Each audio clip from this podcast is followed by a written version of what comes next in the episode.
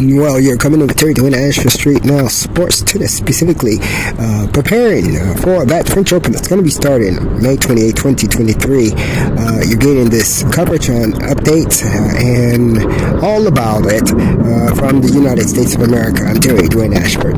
We together here are going to look at really quickly who to watch, who to pay attention to.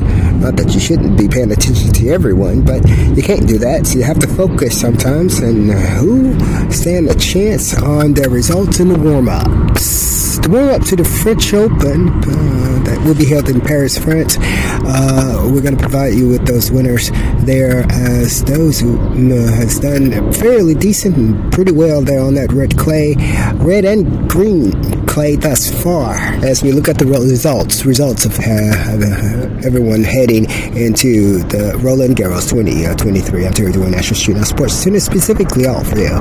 Let us start with that green clay in Charleston. Play a little bit different from that red clay, but it is clay nevertheless, and is also the beginning of the clay court season for the WTA tennis players. The Credit One Charleston Open held in Charleston, South Carolina concluded April 9th with winner Ons Jabeur over Belinda Bencic. Jabeur took that match in two straight sets. Next up for the players is the Porsche Grand Prix Tennis held in Stuttgart, Germany. Uh, this uh, red clay tournament concluded on April 23rd this year, and uh, winner there was Iga Swiatek. Iga Swiatek over number two seed Anya Sabalenka. Two straight sets to win there. I'm Terry Dwayne Ashford, bringing it to you from the United States of America. And starting at the end point of that Porsche Grand Prix, you have the Mutua Madrid Open beginning on uh, the 25th of May. And in that Spain's final, you have a rematch of that Porsche finals between the two singles, the Iga Swiatek and Anya Sabalenka, both number still staying at that number one and that number two, but this time at uh, Mutua Madrid Open, uh, the winner came out to be Anya Sabalenka. Took it in three sets over Iga Swiatek, number one seed there.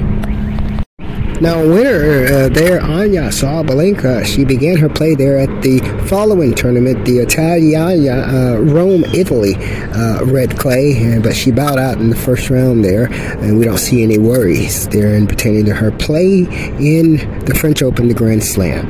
And uh, now we're moving right on in to that BNL, uh, the Italia, which is the uh, red clay for held in Rome, Italy, there as uh, one of the major, uh, last major final warm ups uh, before the French Open. And uh, we're going to look at the winners and the loser of that in the finals as well. And right there, as that red clay competition closed out on May 20th, uh, uh, just a couple of days ago, we have another champion. Elena Rybakina won that tournament and moves into the Paris Open as a hot and bothered, ready to compete on that red clay. She's also the winner of Wimbledon 20. Uh, We're looking forward to it, and I'm Terry Dwayne Ashford, bringing you Street Now sports coverage, tennis specifically from the United States of America, Washington, D.C reporting for you, with you, and about uh, you.